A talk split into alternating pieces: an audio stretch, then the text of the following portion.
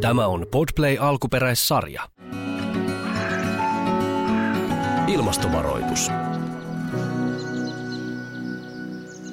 Tervetuloa mukaan tämänkertaiseen podcastiin. Meillä tänään studiossa mukana tuttuun tapaa Timo Tyrväinen, joka on siis CLCn pääekonomisti ja myrskyvaroituksen puheenjohtaja.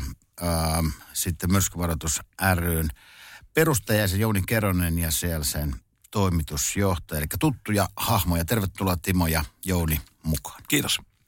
Kiitos. Tänään puhutaan sähköautoilusta, autoilusta, liikkumisesta. Tämän päivän vieras on Heikki Liimatainen, Tampereen yliopiston liikenteen tutkimuskeskus Vernen johtaja ja liikenne- ja kuljetusjärjestelmien professori. Tervetuloa tähän Kiitos podcastiin. Ihan alkuun, onko sähköautoilu kallista? Sähköautoilu ei ole kallista. Elinkaarikustannuksiltaan sähkö on erittäin edullista. Hankintahintahan toki on semmoinen noin keskimäärin 10-15 000 euroa enemmän kuin vastaavalla polttomoottoriautolla, mutta kyllä se sitten käyttökustannusten alhaisuuden takia aika nopeasti itsensä ma- maksaa takaisin. Kauanko se kestää, että, että pienemmät käyttökustannukset kompensoivat sitä kallin, kalliimpaa ostohinta? No suunnilleen 150 000 kilometriä perustuen semmoiseen laskelmaan, että ää, 100 kilometrin ajaminen bensa- tai dieselautolla maksaa semmoisen noin 12 euroa, jos 6 litraa satasella suunnilleen käyttää. Ja äh, sähköautolla vastaavasti niin, energiakustannus on semmoisen noin 3 euroa 100 kilometrillä. 20 kilowattituntia per ää, 100 kilometriä ja noin 15 senttiä per kilowattitunti sähköhintana, niin sillä päästään tämmöisiin lukemiin. Millä sinä Timo ajat? Itse asiassa tämä oli hyvä kysymys. Juuri tänään, viikko sitten, sain kahdeksan kuukauden odotuksen jälkeen sain ladattavan hybridin. Nyt mä ajan niin, kuin, niin paljon kuin mahdollista sähköllä. Mitenkäs Jouni? Olen siirtynyt uuteen elämään. Mitenkäs Jouni? Muistanko oikein, että sinä ajoit kaasulla? Joo, kaasulla ja biokaasua ostan aina tankkiin, mutta ennen kaasuautoa mulla oli ladattava hybridi, että siitäkin on kokemusta usein vuoden ajalta.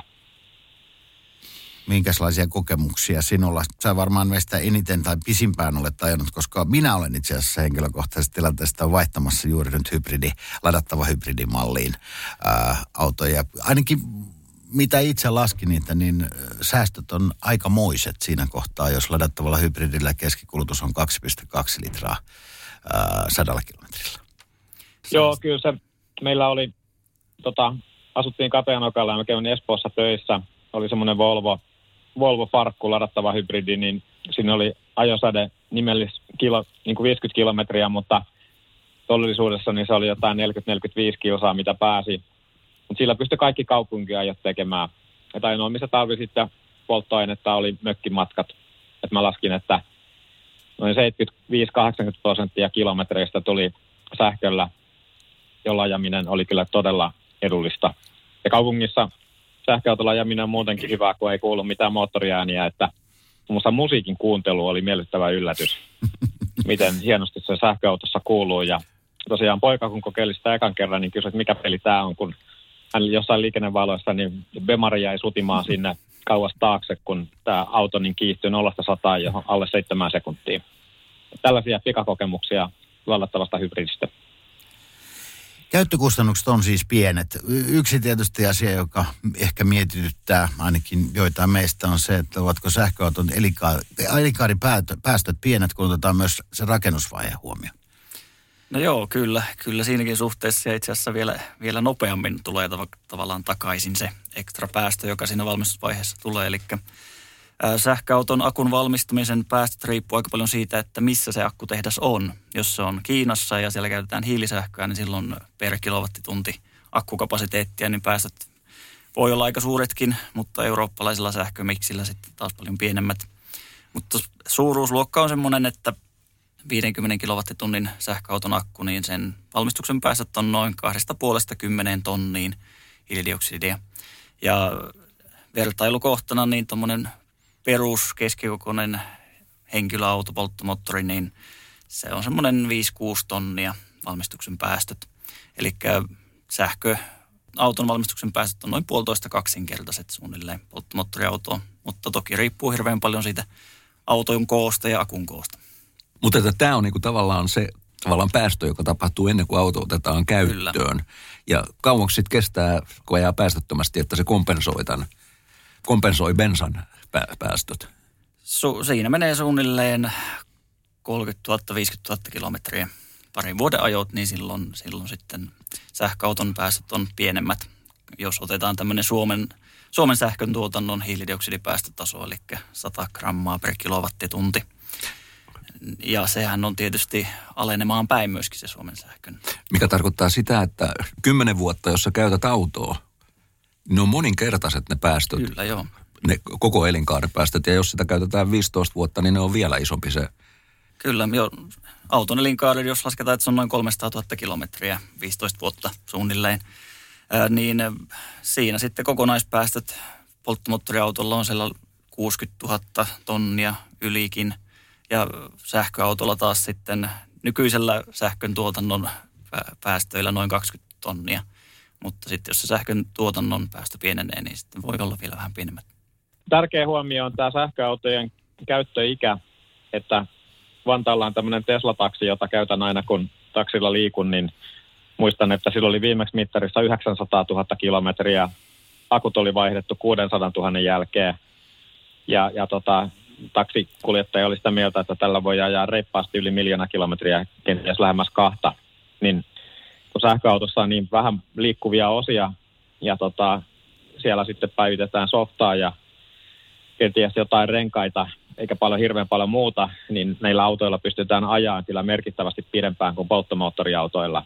Jos sen ottaa huomioon näissä elinkaarikustannuksissa, niin luvut näyttää vielä varmaan paljon paremmilta, vai mitä Heikki? No joo, toki, toki näin, että kyllä sähköauton ja tietysti sitten, jos akkuja joutuu vaihtamaan, niin sieltä tulee tavallaan taas uudestaan se kymmenisen tonnia ehkä päästöjä lisää, mutta sekään ei niin kuin nosta sitä sitä kokonaiselinkaaripäästöä sitten suuremmaksi kuin polttomoottoriautoilla. Meillähän ei ole kokemuksia siis niin paljon, että sähköautot tulee uudelleen kiertoon, että ne alkaa kiertää, mutta että tämmöinen niin jälleenmyyntihinta, jos sulla on tota bensa-auto, jolla on ajettu 300 000 kilometriä, niin tota, se on luultavasti aika aika pieni, mutta että onko tässä niin kuin ajateltavissa, että nämä sähköautot sitten säilyttää arvonsa paljon paremmin? No voi olla näinkin ja tietysti siihen vaikuttaa myös vähän bensan hinta sitten, että kuinka kuinka toivottavaa tai haluttavaa polttomoottoriautolla ajaminen on silloin siinä kohtaa, kun se nyt tulee sitten sähköauto jälleen, niin kuin jälleen myyntiin tai käytettynä myyntiin. Ja, mutta tota, onhan nyt ainakin Teslien suhteen erittäin hyvin pitänyt toi hinta, että se ei ole tippunut yhtä nopeasti kuin polttomoottoriautoilla vastaavan niin kuin varustelutason ja hintaluokan autoilla. Kyllä mä oon ainakin järkeillyt Jouni täällä, niin tota, siitä, nimenomaan siitä vähäisestä huoltotarpeesta liikkuen, että kun siellä polttomoottoriautossa on satoja korjattavia tai huolettavia osia ja sähköautossa on muutama kymmenen, niitä on helppo vaihtaa, niin kriittisiä osia, muun muassa akut, niin kyllä mun järkeilyn mukaan niin niiden jälleenmyyntiarvo jälleen käyttöarvo säilyy paljon niin kuin korkeampana kuin, kuin tota perinteisten polttomoottorivehkeiden, mutta tämä on semmoinen järkeily, mihin on itse päätynyt. Ei mulla mitään tieteellistä perustaa siihen ole, mutta lähinnä tämmöinen käytännön kokemus yleensäkin näistä uusista, uuden tyyppisistä autoista. Näin siis Jouni Keronen tuolta puhelimen päästä. Ky- kyllä henkilökohtaisesti, ainakin niin kuin autokauppioiden puolelta puhutaan siitä, että, että hybridiset tai sähköautot on ne, jotka arvossa säilyttää tänä päivänä samaan aikaan sitten ostamalla dieselin tai, tai, tai, tai bensa moottori, niin astuu vähän niin kuin pimeään, koska ei tiedä, mitä se on. Että kyllä se tulevaisuus silläkin alalla siellä näkyy. Y- yksi, yksi asia, mistä puhutaan sähköautojen osalta, että sopiko sähköautoja pitkien etäisyyksien kylmään maahan. Kaksi väitettä. Eli se, että kuinka paljon sitä latausinfra oikeasti on ja missä niitä autoja voi ladata ja sehän kestää niin kauhean kauan. Ää, ja toinen, että kun pakkaset tulee, niin eihän ne liiku mihinkään. No joo, se on se ehkä eniten käytetty argumentti mm. sähköautoja vastaan, mutta tietysti katseet voi kääntää ensimmäisenä Norjaan, joka on maailman johtava sähköautomaa ja ei ne kelit siellä sen lämpimämpiä ole tai etäisyydet lyhyempiä kuin meillä Suomessakaan, että siinä mielessä. Ja Norjassa varmaan tänä vuonna tulee olemaan 90 prosenttia uusista autoista ladattavia ja suurin osa vielä täyssähköautoja nimenomaan. Että siellä hyvin määrätietoisesti on sitä jo pitkään edistetty hyvin voimakkailla taloudellisilla toimilla – verotuksen suhteen laitettu se hankintahinta kilpailukykyiseksi polttomoottoriauton kanssa. Mutta nykysähköautoilla talvikelilläkin pääsee melkeinpä autolla kun autolla sen 200 kilometriä, joka on niin kuin ihan hyvä pätkä jo niin kuin pitää tauko muutenkin. Ja, ja tietysti se, se sitten, että pitää olla sitten teidän varsilla niitä pikalatausasemia. Että senhän saa, saa noin tunnissa vähän alle tuommoisella normaalilla 50 kilowatin tehoisella pikalaturilla taas sen 200 kilometriä. Ja sitten jos on tämmöinen suurteholataus, järjestelmä 150 kilowatin teholla esimerkiksi, niin sitten se kestää alle puoli tuntia saada taas se 200 kilometriä täyteen. Että kyllä Suomessakin pärjää sähköautolla. Miten uskot Heikki, että miten, miten tuo latausinfra kehittyy Suomessa? Miss, missä vaiheessa sitten on niin kuin täysin kattava? Vai ollaanko jo tilanteessa, jossa on aika kattava ää, verkosto olemassa? No jos me puhutaan pääteistä, millä pääosan liikennevirasto on, niin kyllä se aika kattava on jo. Toki niin kuin voi olla niin kuin, hiihtoloma-aikaan tai juhannuksen tienoilla tiettyjä ruuhkautuvia latausasemia, jossa ei sitten riitä niin kuin hetkellisesti se kapasiteetti, mutta noin niin kuin normaali, normaali päivinä riittää ihan hyvin. Mutta Itä- ja sitten Pohjois-Suomessa kyllä on, on alueita, jossa vielä on aika heikko, heikko saatavuus, että on, on siellä tarpeita vielä kehittää. Niin, mistä, mistä lienee johtuu, mikä on Timon arvaus, minkä takia vielä ei ole ihan täysin kattava Tämähän on, uusi, täh, tämähän on uusi asia ja, tota, ja, ja varsinkin silloin, kun tota, vaikkapa nyt sitten kauppakeskukset tai jotkut huoltoasemat niin kun rupeaa rakentamaan näitä, niin nehän tekee sitä vasta, tai niillä on koko aika se kustannus ja hyöty vastakkain. Ja vasta sitten, kun on tarpeeksi sähköautoja, niin silloin yksityiset toimijat helposti ajattelee, vasta sitten kannattaa rakentaa, rakentaa niitä. Ja tämä on just tämmöinen munakana-homma. Mutta että sitten kun se lähtee kerran kiertymään auki se kehä, niin, tota, niin silloin siitä tulee, jos ei kauppakeskuksessa ole tämmöistä latauspistestä, niin yhtäkkiä siitä tulee kilpailukykyhaitta. Mm, ja samalla varmasti myös kilpailuetu. Jos on, Ää, niin, niin. Oletko samaa mieltä Jouni tästä, että tuon infran kehittymisen esteenä tällä hetkellä, tai, tai hit, no hitauskin on ehkä väärä sana, koska kehityshän tapahtuu aika nopeasti, niin on vaan yksinkertaisesti se, että auto ei ole vielä tarpeeksi liikenteessä. Tähän ei ole niin kuin suhtauduttu oikeastaan vielä sillä niin kuin tämmöiseen tärkeäseen infraan pitää suhtautua. Et usein ajatellaan, että kehittyy kaupallisesti. Jos rautatieverkko olisi kehitetty samalla logiikalla, että kaupallisesti kehittyy, niin meillä olisi vieläkin puolet Suomesta ilman rautatieverkkoa. Ja sama juttu sähköverkossa, että mun mielestä tässä pitäisi ottaa niin kuin päättäjien semmoinen rooli, että tämä on kriittistä infraa, joka pitäisi saada joka niemeen notkoon ja saarelmaan näitä latauspisteitä. Ja ne, mitkä ei toteudu kaupallisesti, niin ne pitäisi toteutua julkisen sektorin tuella tai tekemänä, niin sitten tämä homma saataisiin nopeasti pelittää. Ja se on saksalaisten tutkimusten perusteella, niin nimenomaan tämä infrastruktuuri, sen kehittäminen on tärkeintä tässä sähköautoilun alkuvaiheessa, koska autot tulee koko ajan tehokkaammiksi ja halvemmiksi, niin sitä, sitä tota, ei tarvitse huolehtia, että tuleeko niistä autoista kannattavia tai edullisia, mutta sitten jos sitä latausta ei ole riittävän joustavasti järjestetty, niin siitä tulee se keskeisin pullonkaula. Mutta tämä on tota, sellainen asia, mitä itse ja meidän yhdistys edistää, että – saataisiin tällaista ajattelua, ajattelua siihen, että tämä on samalla lailla niin kuin meillä on tietoliikenne tai sähköverkko tai muu, niin tämä olisi osa tämmöistä kriittistä infrastruktuuria, joka riittävän nopeasti levitettäisiin maanlaajuiseksi. Mutta Heikillä varmaan tähän täydettäviä kommentteja.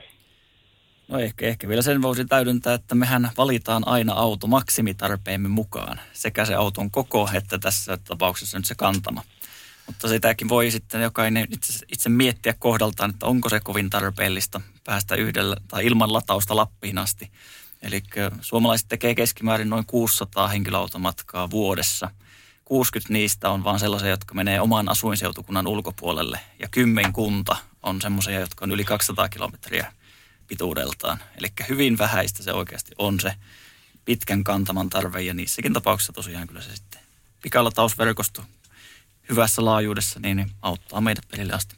Mutta mitä mieltä olet Heikki? Tuossa Jouni nosti minusta ihan hyvän, hyvän pointin ö, asiasta, että kuinka pitkälle tämä on niin kuin tavallaan kaupallisen kehityksen ö, kautta tulevaa infraa, kuinka paljon pitäisi tavallaan ottaa, ottaa sitten niin kuin hallitus tähän mukaan, valtio mukaan ja tehdä päätöksiä siitä, että me tarvitsemme nyt tällaisen kattava verkosto? No kyllähän siinä jo EU on mukana, eli on tämmöinen vaihtoehtoisten energioiden jakeluinfradirektiivi tai asetus, joka, joka määrittelee ne minimitasot, kuinka paljon latausinfraa pitää olla.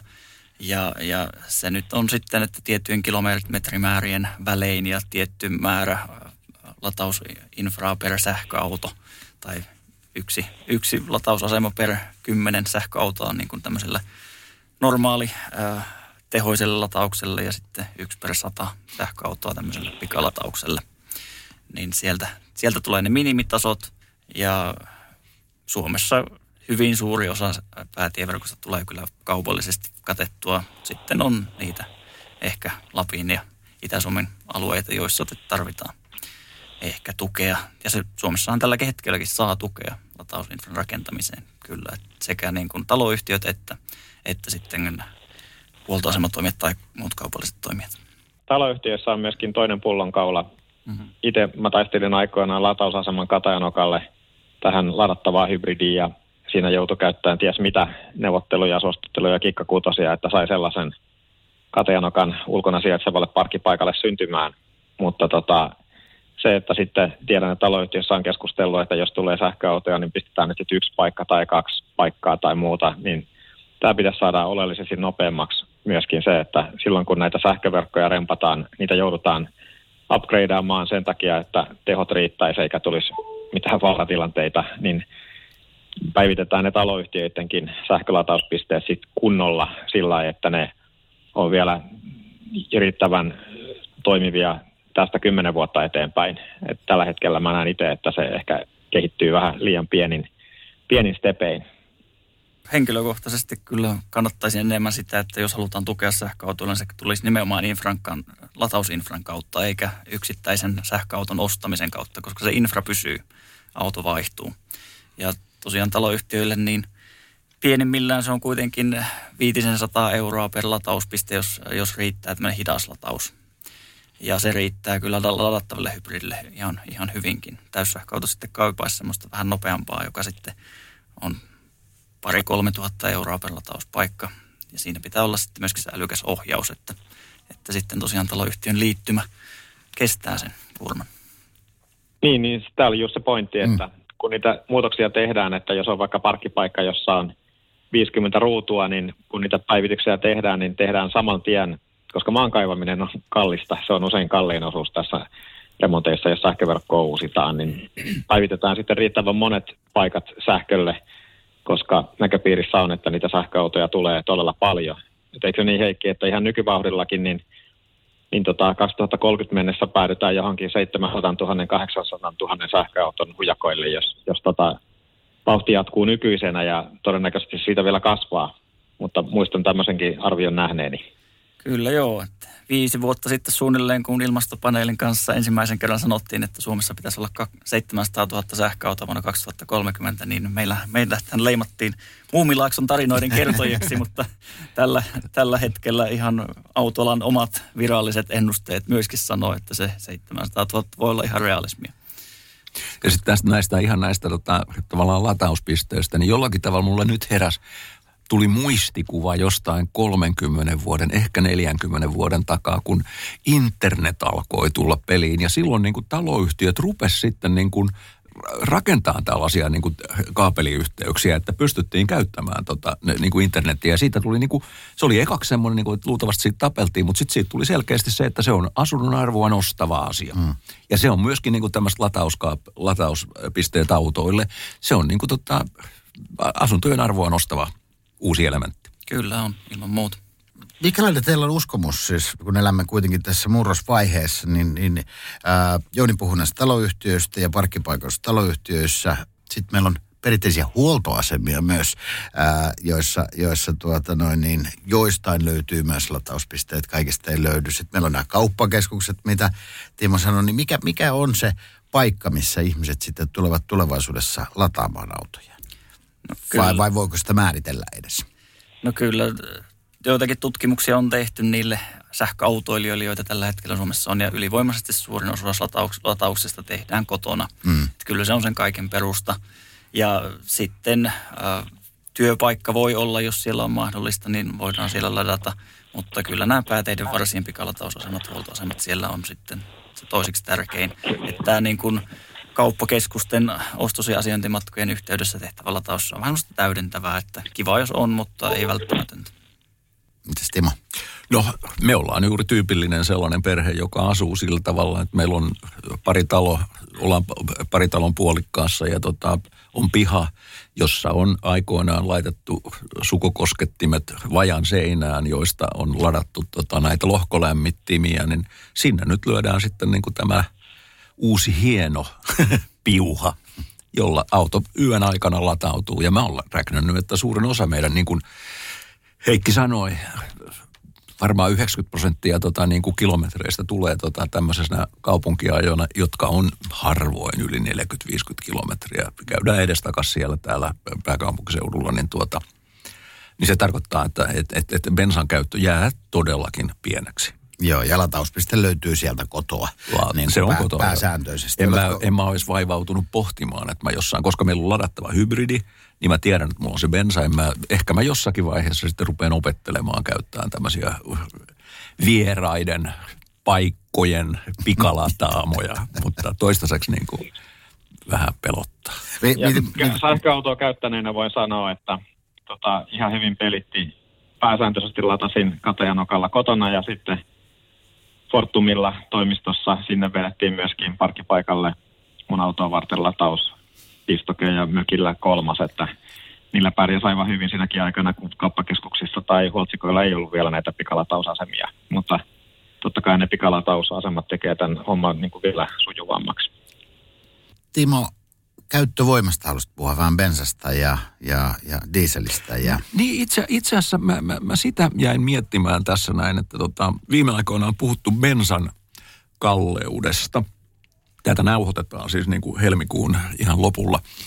Bensan kalleudesta. No tosiasia on se, että bensa niin sanotusti ekonomistit puhuu reaalihinnoin, eli vertaa sitä tavallaan yleiseen hintatasoon, niin tuota, bensa ei ole mitenkään erityisen kallista – verrattuna kokemuksiin vaikka viimeisen 15 vuoden aikana, jolloin on monta kertaa ollut tavallaan tätä luokkaa. Ja kuitenkin iso muutos on ollut siinä, että kun autot on muuttunut tota, väh, vähemmän bensaa kuluttaviksi, niin, niin kuin ikään kuin tämä nämä bensamäärät, joita tarvitaan, niin ne on pienempiä. Eli tavallaan se osuus kulutuskorissa, kulutusmenoissa, niin se on pienentynyt, vaikka – vaikka tota, niin kuin, niin kuin bensan hinta on pysynyt sit kohtuullisen, kohtuullisen niin kuin tota, vakaana tai nyt hieman nousu. Mutta se, että, se, että sit jos ajatellaan tästä eteenpäin ja niin kuin ilman muuta, ihan jo pelkästään sen takia, että ilmastonmuutos, se on ajamassa maailmaa vähähiiliseen talouteen, mikä tarkoittaa sitä, että ihan jo investoijat, ne rupeaa vieroksumaan investointeja, joilla, joilla parannetaan öljyn saatavuutta.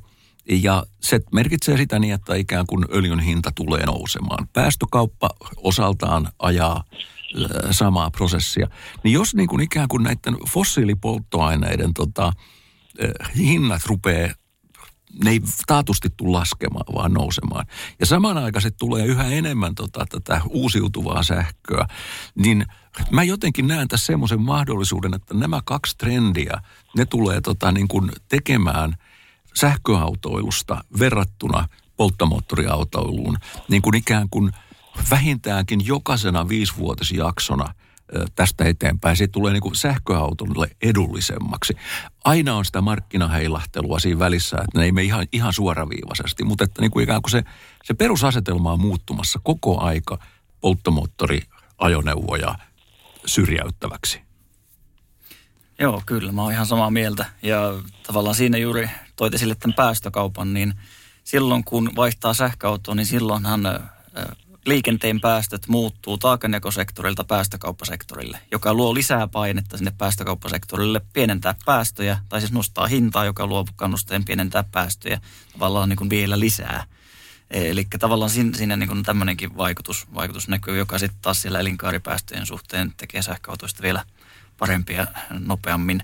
Toinen asia tähän liittyen on se, että jos ja kun me halutaan olla tosissamme niin kuin ilmastotavoitteiden saavuttamisen suhteen, niin se tarkoittaa Suomessakin sitä, että liikenteen pitäisi olla fossiilitonta 2045. Meillä on olemassa sellainen tiekartta, fossiiliton liikenne 2045, joka tarkoittaa sitä, että se jäljelle jäävä energia, jota tarvitaan nestemäistä polttoaineista, sen pitää olla uusiutuvaa biodiisseliä tai synteettistä diisseliä tai synteettistä bensiiniä.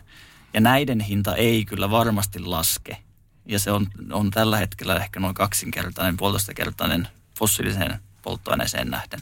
Eli siinäkin, senkin myötä niin tämä hintaero todennäköisesti vaan kasvaa koko ajan. Hei, tota, mä menisin nyt yhteen, yhteen asiaan, jota me sivuttiin jo tuossa, eli tämä kysymys akuista ja tällaisesta näin.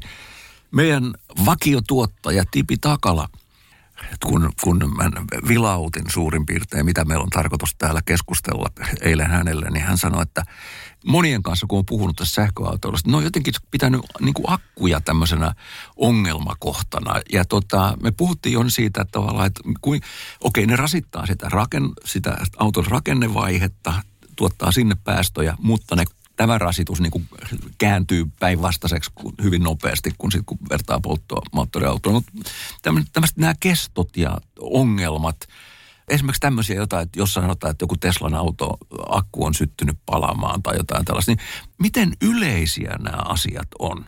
Että onko tässä akuissa jotain kätkettyä vaaraa tai heikkoutta? No joo, tulipalovaaraa ei ole. Siis ne vaan sähköautojen palot saa hirveän suuren huomion, mutta jos me katsotaan tilastoista, että kuinka paljon on sähköautojen paloja versus polttomoottoriautojen paloja, niin kyllä niitä polttomoottoriautojen palaa huomattavan paljon enemmän. Eli siinä, siinä mielessä ei ole. Sittenhän se liittyy tähän niin onnettomuusturvallisuuteen, eli jos akun kuori hajoaa, jolloin tulee jännite koko siihen auton koriin, niin se voi olla vaarallista. Mutta siinä taas niin kyllä ne on niin hyvin paketoit ja törmäysturvallisuustestit on olemassa, jotka varmistaa sen, että näin ei pitäisi päästä käymään. Eli ne käy niin kuin tavallaan, akut käy saman kuin nämä tämmöiset turvavyötestit ja tällaiset näin. Nämä, joo, ky- joo, joo. joo, kyllä. No sitten tietysti no, akkuihin liittyen, niin ihan samalla tavalla kuin öljynporaukseen liittyen, niin ympäristöriskit on olemassa, totta kai öljynporauksen suhteen ne liittyy siihen öljy, öljyvuotojen ehkäisyyn ja sitten taas sähköautojen osalta ne liittyy siihen kaivoksien jätevesien hallintaan. Ja molemmissa näissä on, on lähivuosina ja Suomessakin ollut ongelmia ja, ja tapahtunut ei-toivottuja asioita, että ei se siinä mielessä muutu.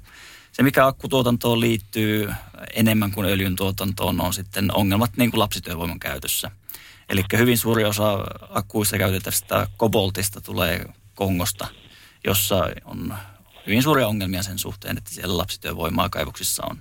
Ja tämä niin kuin on, on ihan aito ja haaste, joka pitää ratkaista niin kuin toimitusketjun vastuullisuuden edistämisen ja, ja sertifioinnin ja tämmöisten kautta.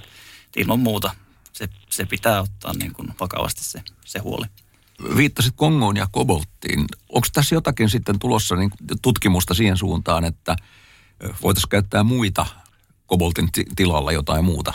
Kyllä, ak- akkukemioiden kehitys on erittäin kuuma tutkimusaihe ja, ja eh, niin kuin se yksi suuntaus, mihin kovasti haluttaisiin mennä, joka myöskin parantaa sitä törmäysturvallisuutta, on niin sanotut solid state-akut, eli kiinteän olomuodon akut, jossa, jossa sitten tämä tormausturvallisuus on parempi, koska siellä ei ole sitä akkunestettä e, ja ei tarvita niin suuria kotelointeja ja, ja turvallisuusvarmistuksia ja näin. Eli siellä saadaan sitten energiatiheyttä akuissa paremmaksi samaan aikaan, kun turvallisuutta saadaan paremmaksi. Ja sitten voidaan käyttää ehkä vähemmän näitä, näitä päämetalleja, litiumia ja kobolttia, jo, jotka niin kuin muodostaa pääosan siitä akun hinnasta tällä hetkellä.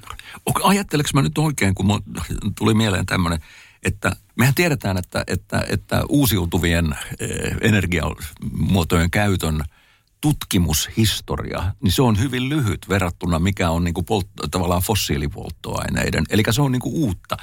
Eh, ja oikeastaan yksi oli se, että sitten sit kun nämä tavallaan tuuli- ja aurinkosähkö alkoi tulla niin edulliseksi, että me pystyttiin alkaa puhua niin kuin edullisesta sähköstä, niin se avasi markkinan sitten taas niin kuin sähköautojen kehittymiselle ja, ja sen markkinan syntymiselle.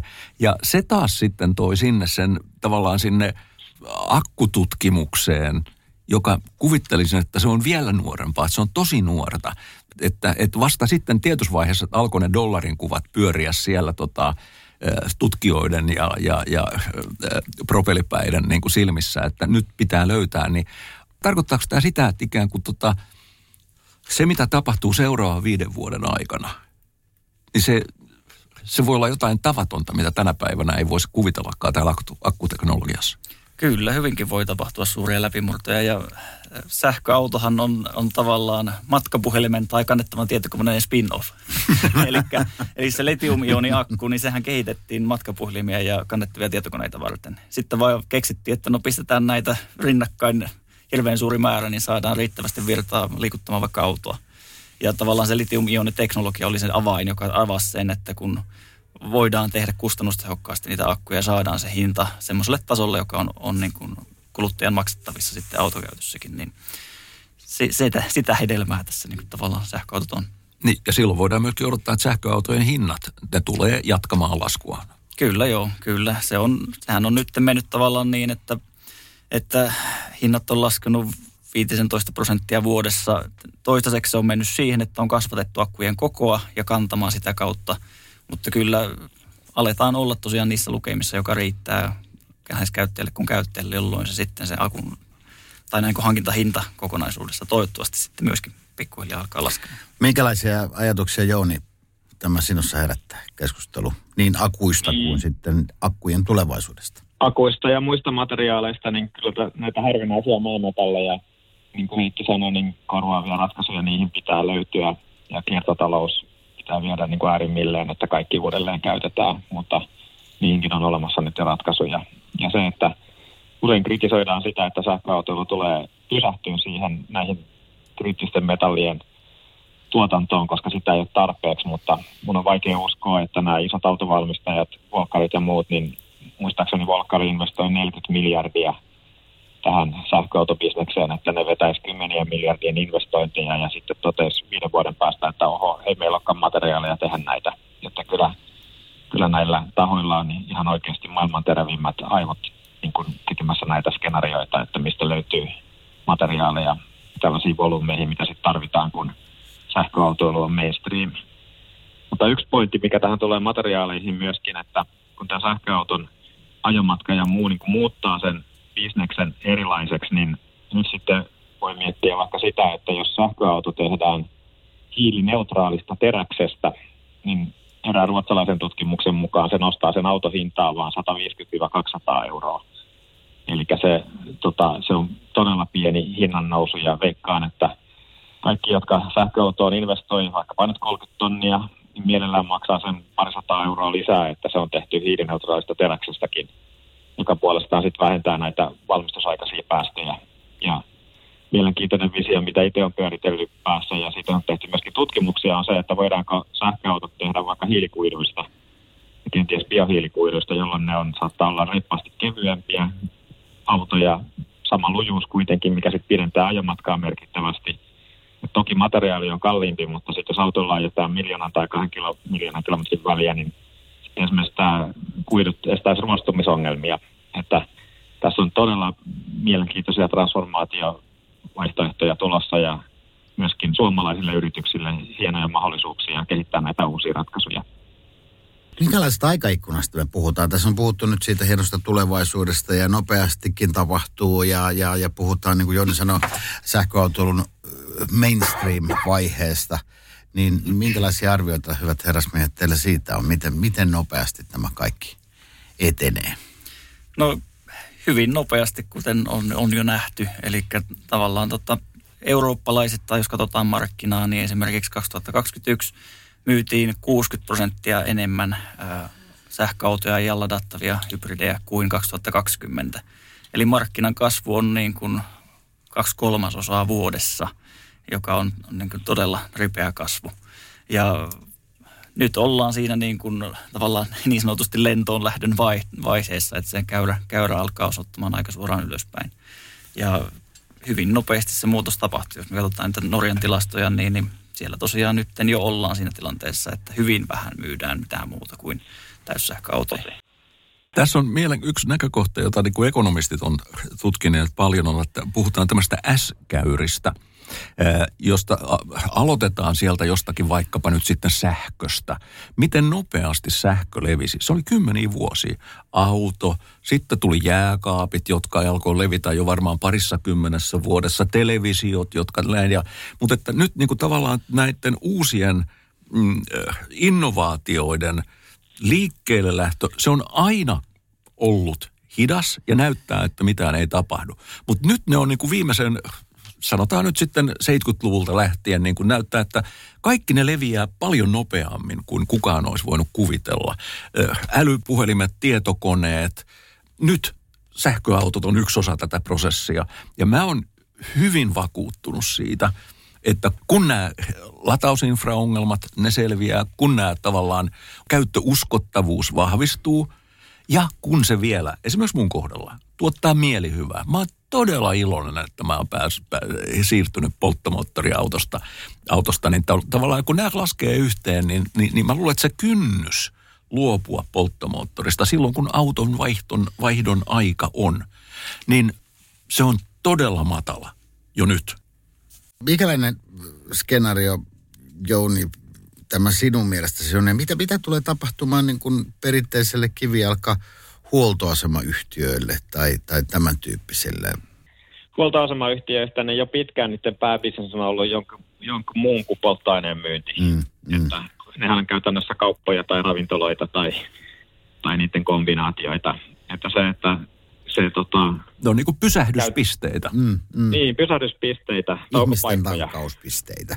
Ja tota, sieltä tankataan kaiken näköistä, tota, kaiken näköisiä juttuja. Että se, että sinne tulee ensin sähköiset tankkauspisteet siihen perinteisten polttoaineiden rinnalle ja jossain vaiheessa niiden polttoaineiden määrä sen kun vaan vähenee ja ne siirtyy kenties raskaaseen liikenteeseen, niin niin se niin huoltoasemabisnestä mun, mun mielestä ainakaan mitenkään merkittävästi muuta.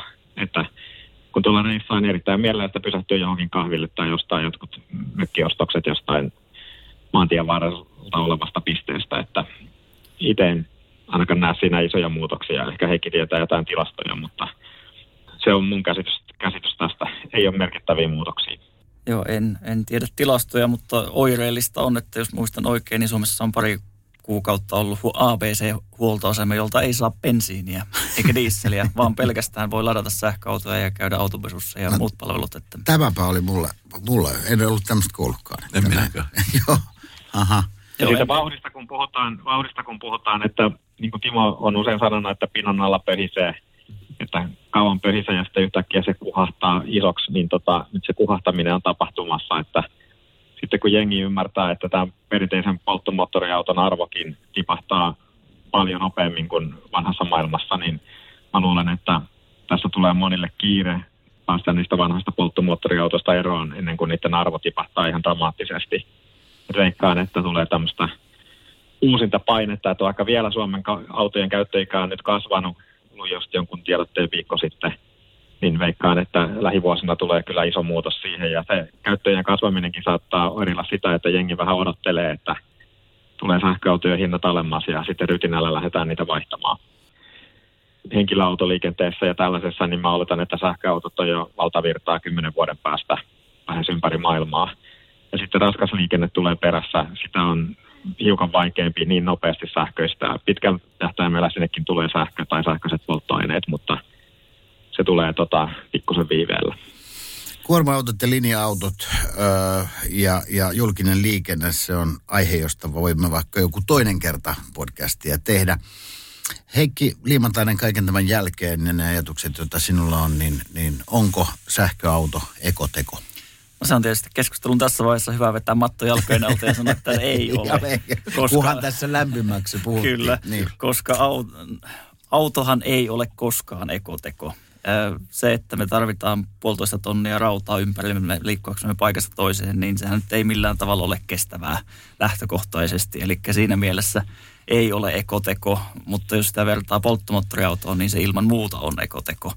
Ja kun otetaan vielä ne sosiaaliset näkökulmat ja lapsityövoimia ja muut, muut sieltä niin kuin haltuun, että niiden suhteen ei ole ongelmia, niin yhä ennen enenevässä määrin on ekoteko. Mutta tosiaan autosta päästötöntä liikennettähän ei ole. siis pakokaasupäästöt poistuu, mutta pienhiukkaspäästöt, jotka tulee renkaiden kosketuspinnasta ja mikromuovit ren, renkaista irtoon, niin ne pysyy aina. Ja samoin niin kuin tämä maankäyttö, tilankäyttö kaupungeissa, joka on aina ongelma, niin se ei poistu sähköautojen kautta. Eli siinä mielessä niin älä osta autoa. Jos tarvitset autoa, niin käytä mieluummin yhteiskäyttöautoa. Jos tarvitset autoa, niin silloin osta ilman muuta sähköauto. Selvä. Tähän on hyvä päättää. Kiitoksia Jouni, Timo ja, ja Heikki tästä tämänkertaisesta podcastista.